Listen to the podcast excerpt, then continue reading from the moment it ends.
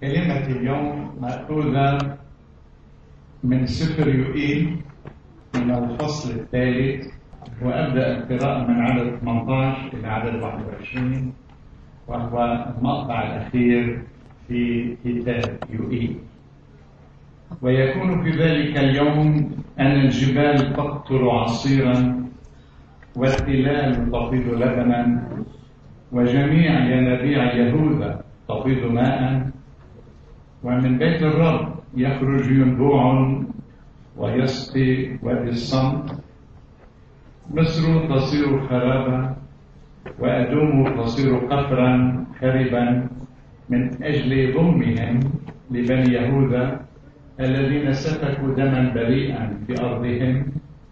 ولكن يهوذا تسكن إلى الأبد وأورشليم إلى دور فدور وأبرئ دمهم الذي لم أبرئه والرب يسكن في صهيون وليبارك الرب كلامه إلى قلوبنا. بعدما أصبحت في هذا العمر وهذا السن في دراسة كلمة الله أصبحت رجل المفاجآت فأقدم مرات أفكارا تفاجئ البعض وقد تزعج البعض ولكن أنا أؤمن أنها دائما تبنينا وتساعدنا أن نتقدم في فهم كلمته أنا مسيحي ابن الرب يسوع المسيح ابن العهد الجديد. عندما أنظر إلى العهد القديم وما جاء فيه أقول ما علاقتي أنا به.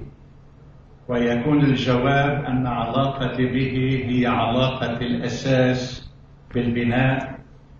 فالرب أسس في كتب العهد القديم إيماننا وأكمله في ذروة إيماننا في الرب يسوع المسيح في العهد الجديد. الله بعدما كلم الآباء قديما بأنواع وطرق كثيرة كلمنا في هذه الأيام الأخيرة في ابنه الذي جعله وارثا لكل شيء. وعندما يكلمنا في الابن يكون ذروة التعليم. يصل بنا إلى النور الأكمل في شخص ربنا يسوع المسيح. من أجل ذلك أنا لا أقبل أن أساوي كتب العهد القديم بالرب يسوع المسيح وكتب العهد الجديد. لأن الوحي تصاعدي ينقلنا من الألف الباء إلى أن نصل إلى الياء إلى النهاية في الرب يسوع المسيح. والكلمة الأخيرة دائما في إيماننا ليست لموسى إنما للرب يسوع المسيح. من هنا العهد الجديد وكتب العهد الجديد هي إصلاح لما جاء في العهد القديم. فمثلا في العهد القديم أنتم تقرؤون أنا أقرأ أن هناك عنف يستعمل. حروب تقام. أناس تقتل. والبعض من جيراننا في هذا الشر يقولون أنتم مثلنا. كتابكم فيه عنف كما في كتابنا. وجوابي في العهد القديم عنف لكن في العهد الجديد إصلاح لذلك العنف خروج من ذلك العنف رفض لذلك العنف تصويب للمسار. فجاء ربنا يسوع المسيح وكان المصلح الأكبر لما في كتب العهد القديم. بيقول كتب موسى هذا لكم من أجل غلاظة في قلوبكم غلاظة في أذهانكم. فسوت قلوبكم غلاظة الذهن.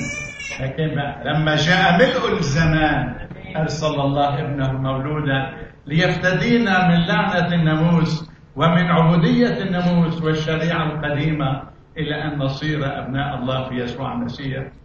لستما تعلمان من أي روح أنتما؟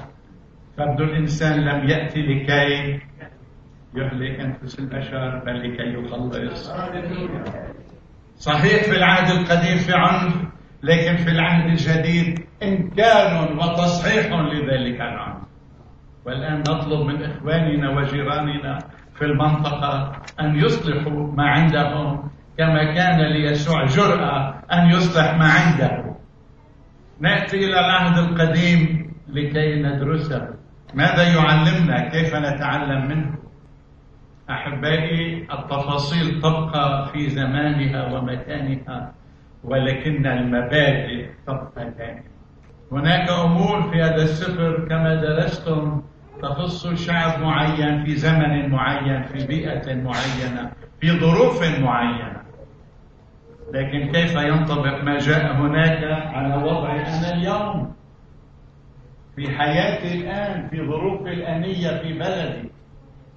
ذلك يكون بأن أستخلص المبدأ وأضعه قيد التصرف وقيد التطبيق في لحظتي هنا. أنا وعلى هذا الأساس أقول أتعلم من الفصل الثالث من سفر يوئيل هذه المبادئ وسأقولها باختصار علما أن وقتي قليل. أول مبدأ أستخلصه هنا أن الإنسان يحصد ما يزرع. وكل عمل شرير لابد أن يعاقب المرء عليه. وكل تصرف سيء لابد أن نجد نتيجة سيئة له. ولأن العمل نحن نقوم به هذا العمل سيأتي النتيجة علينا مباشرة لأننا نحن نقوم بهذا العمل ويرتد علينا. وربما مرات قليلة يخاف لكن يرتد علينا. من هنا في مرتين في الفصل الثالثي أرد عملكم على رؤوسكم بالآية سبعة وأرد عملكم على رؤوسكم يخاطب الأمم المجاورة لشعب يهوذا أرد عملكم على رؤوسكم. وهذا يعني المبدأ قاله بولس الذي يزرعه الإنسان إياه يحصد أيضا. باختصار إزرع محبة تحصد محبة. إزرع غفران تحصد غفران لك. ارحم ترحم اقتل تقتل إيه؟ اللي بيشتغل بالسيف السيف يؤكل. إذا بتعمل خير ستحصد خيرا. ما تجمع في ذاكرة الناس من تصرفاتك. ما تجمع في أفكارهم وذهنهم من تصرفاتك. سيرتد عليك. إما قبولا احتراما تقديرا وإما نفورا كراهية أو ازدراء. كيف بتعامل غيرك بدك تتعامل لا تطلب من أحد أن يحترمك إن كنت أنت لا تحترم. لأن المحترم يحترم. ما بدنا حديث. هذا بتزرعه وهذا بتحصده هذا المبدأ يعلمنا أيها الرب وإلى مدى الأيام وهو التابع. إذا أذى أحد شعب الرب يؤدبه الرب. وإذا أحد من شعب الرب أذى غيره. شوف يعني بنطرش الرب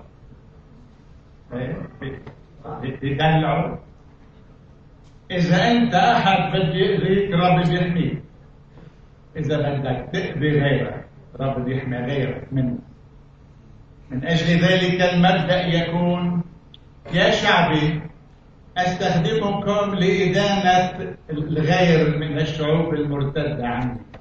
لكن إذا أنتم ارتدتم عني سأستخدم شعوب أخرى لتأديبكم وقصاصكم. وهذا كان ما يحدث في التاريخ دائما. ودعوني أكرر.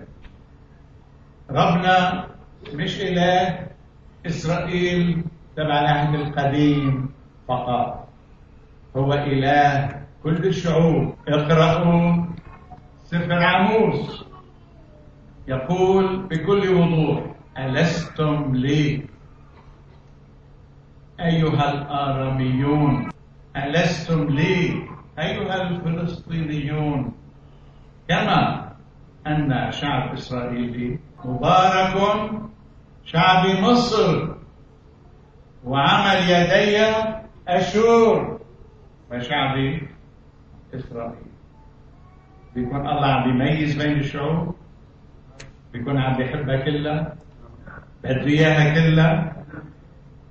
الشعب الذي يتواضع أمام الرب ويتوب ويرجع إليه هو شعبه.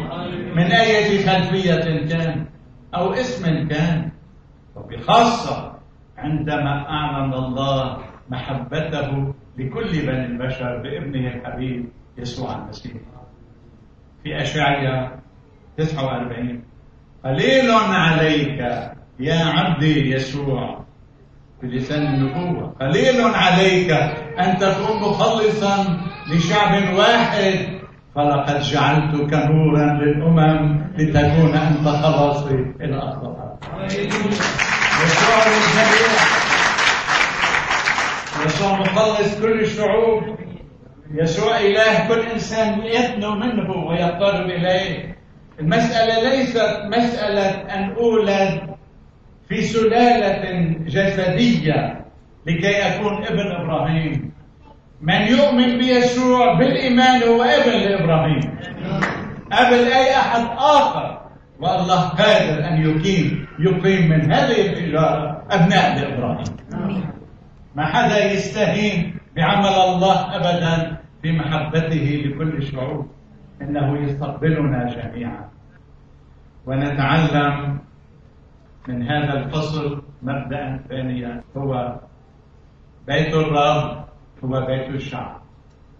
وبيت الرب باختصار هو الهيكل. والهيكل في العهد القديم هو علاقة إذا بدكم الكهنة وبكل تحديد رئيس الكهنة بالرب مرة في السنة. لكن في العهد الجديد بيت الرب ليس بيت علاقة الله برئيس كهنة بواحد بل علاقة الله بكل شعب آمين. عندما أقرأ في نهاية سفر الرؤيا عن المدينة السماوية. مسكن الله مع الناس. هو يكون إلهكم وأنتم تكون له بنين وبنات. وعندما يقيس المدينة السماوية بالأمثال ويقول إنه هالقد وسعتها إيه؟ وهالقد عرضها وطولها؟ هي مكعبة الشكل ويقول هو ذا مسكن الله مع الناس. أنا شخصيا بسبب تدربي الفكري على فهم كلمة الله أذهب من منطقة المكان إيه؟ والبقعة الجغرافية أذهب من المكان المادي إلى إلى المسيح في وسط شعبه. أذهب إلى أن هذه المدينة مؤلفة من بشر. والله يتحدث عنهم. هم القديسون الأقوياء من العهد القديم والعهد الجديد. ويسوع في الوسط. والكل حوله ينادي مبارك أنت لأنك ذبحت واشتريتنا لله.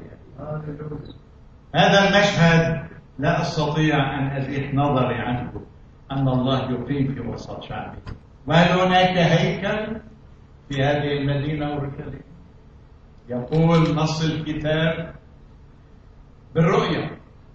فطلع يوحنا في تلك المدينة السماوية. يعني بدي يشوف المثال اللي على, اساسه بني الهيكل في الأرض. عم يطلع على المثال يعني بيحكي عنه في رسالة العبرانيين لم يجد شيء. إذا أنتم معي ادرسوا الكتاب. حتى ما أشرح كثير ادرسوا الكتاب. طلع يوحنا هيك مشي الهيكل لماذا لا يوجد هيكل في السماء؟ ويجيب. لأن الرب الإله القادر على كل شيء هو والخروف هيكلها هو والخروف هيكله يسوع ساكن فينا. نحن هيكله اليوم. ما عاد يسكن في أماكن مصنوعة بالأيدي. بل يسكن في حياتنا وفي قلوبنا. نحن جسده في الأرض. نحن نمثله. هو الرأس والجسم هنا في الأرض يعيش يسوع بين الناس وفي العالم ويسجل هذا الجسم اختراقات ويمتد كالخمير في العجين فيخمر العجين. ولا تراه إنما تأثيره فاعل وقوي. كما يحدث عندما سمعت هذه الاختبارات الرائعة. من يأتي إلى الأمام ويركع ويصلي يشعر بحضور الرب بقوة في حياته. هذا تأثير الرب وكنيسته في هذا العالم. استمروا بذلك. وببركه كسيسنا استمروا بذلك. هذه الحياة هذه القوة الروحية يجب أن تعمل اختراقا. في شرقنا ونحن ننتظر النهضة الآتية وكرة الثلج تتحتاج وتكبر وسوف ترى سوف ترى. وسوف ترى. بدي احكي بعد كلمة مبدأ التالي المستقبل أفضل من الماضي. وإياكم تقولوا رزق الله. تذكر الكلمة يعني؟ رزق الله على أيام زمان يعني هذا مثل شعر الحقيقة دائما الخير لأبناء وربنا عظيم.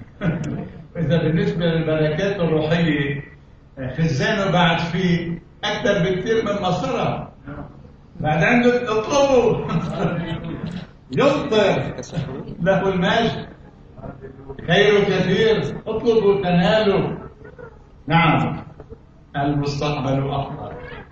التلال تقطر عصيرا المروج لبنا لبنا يعني حليب.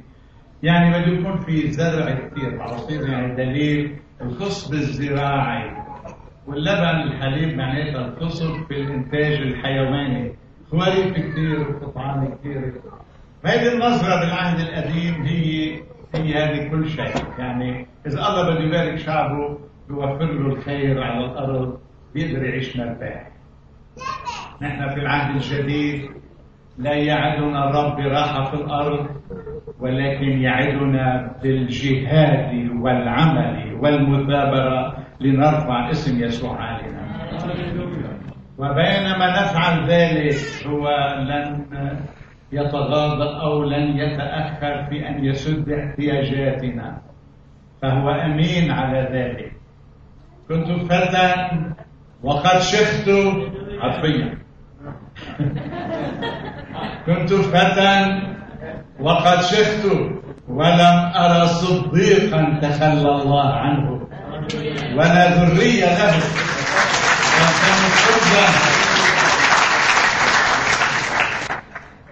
ولا مرة جعنا ولا مرة عطشنا ولا مرة علينا ولا مرة ما كان في سقف فوق راسنا.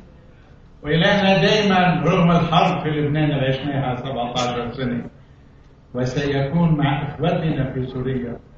وسيوفر لهم ضمانات عجائبية لأن معاناتهم أصعب بسبب ضخامة سوريا وعدد السكان الأكبر. يعانون أكثر منا بكثير. لكن الرب سيكون أمينا ووفيا. وكما كتبت في كتاب في آخر مقالة أنه أنا أخرج من وادي الرعب من حرب لبنان. وفي يدي زنبقة خطفتها من ذلك الوادي. أحملها في يدي لأقول أن الرب أمين. وسيكون معنا في أشد الصعاب. وسيؤدي بنا في النهاية إلى النصر العظيم. له كل المجد إلى أبد الآبدين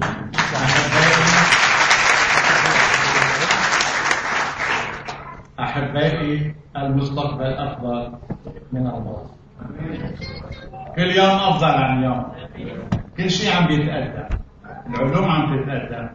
الطب عم بيتقدم. الإنسان عم يطول عمره أكثر بسبب العلاجات. وبدل ما نطلع على الدنيا بنظرة تشاؤمية لأنه في واحد واثنين وثلاثة آه، بيصير معهم أحداث وحوادث وبيمرضوا أو بيموتوا. وبننسى انه ال 97 بخير والحمد لله. بدي منكم تقروا صح المبالغات. أيام الإنسان سبعون سنة ومع الشدة فثمانون وأفكرها تعب وبلية انتبهوا هذه المبالغات. أفكرها عناية الرب بنا. أفكرها العناية الإلهية بنا. احسبوا قديش عمركم هلا واحسبوا أيام المرض يلي عشتموها. وقولوا شكرا لله. قولوا. الصحة أكثر من المرض مش هيك؟ قولوا. بدي إياكم تلتفتوا للحياة بنظرة إيجابية. إنه الرب موجود وحاضر وعم بيساعدنا. بدل ما نركز على الأشياء السلبية اللي بتحدث مرات بحياتنا ومن الاسباب انظروا للأمور الإيجابية وقول له يا رب مش قادر لاقي كلمات ووقت كافي لأشكرك الأبدية بطولها بتقصر عن إمكانية أن أشكرك كل مدى.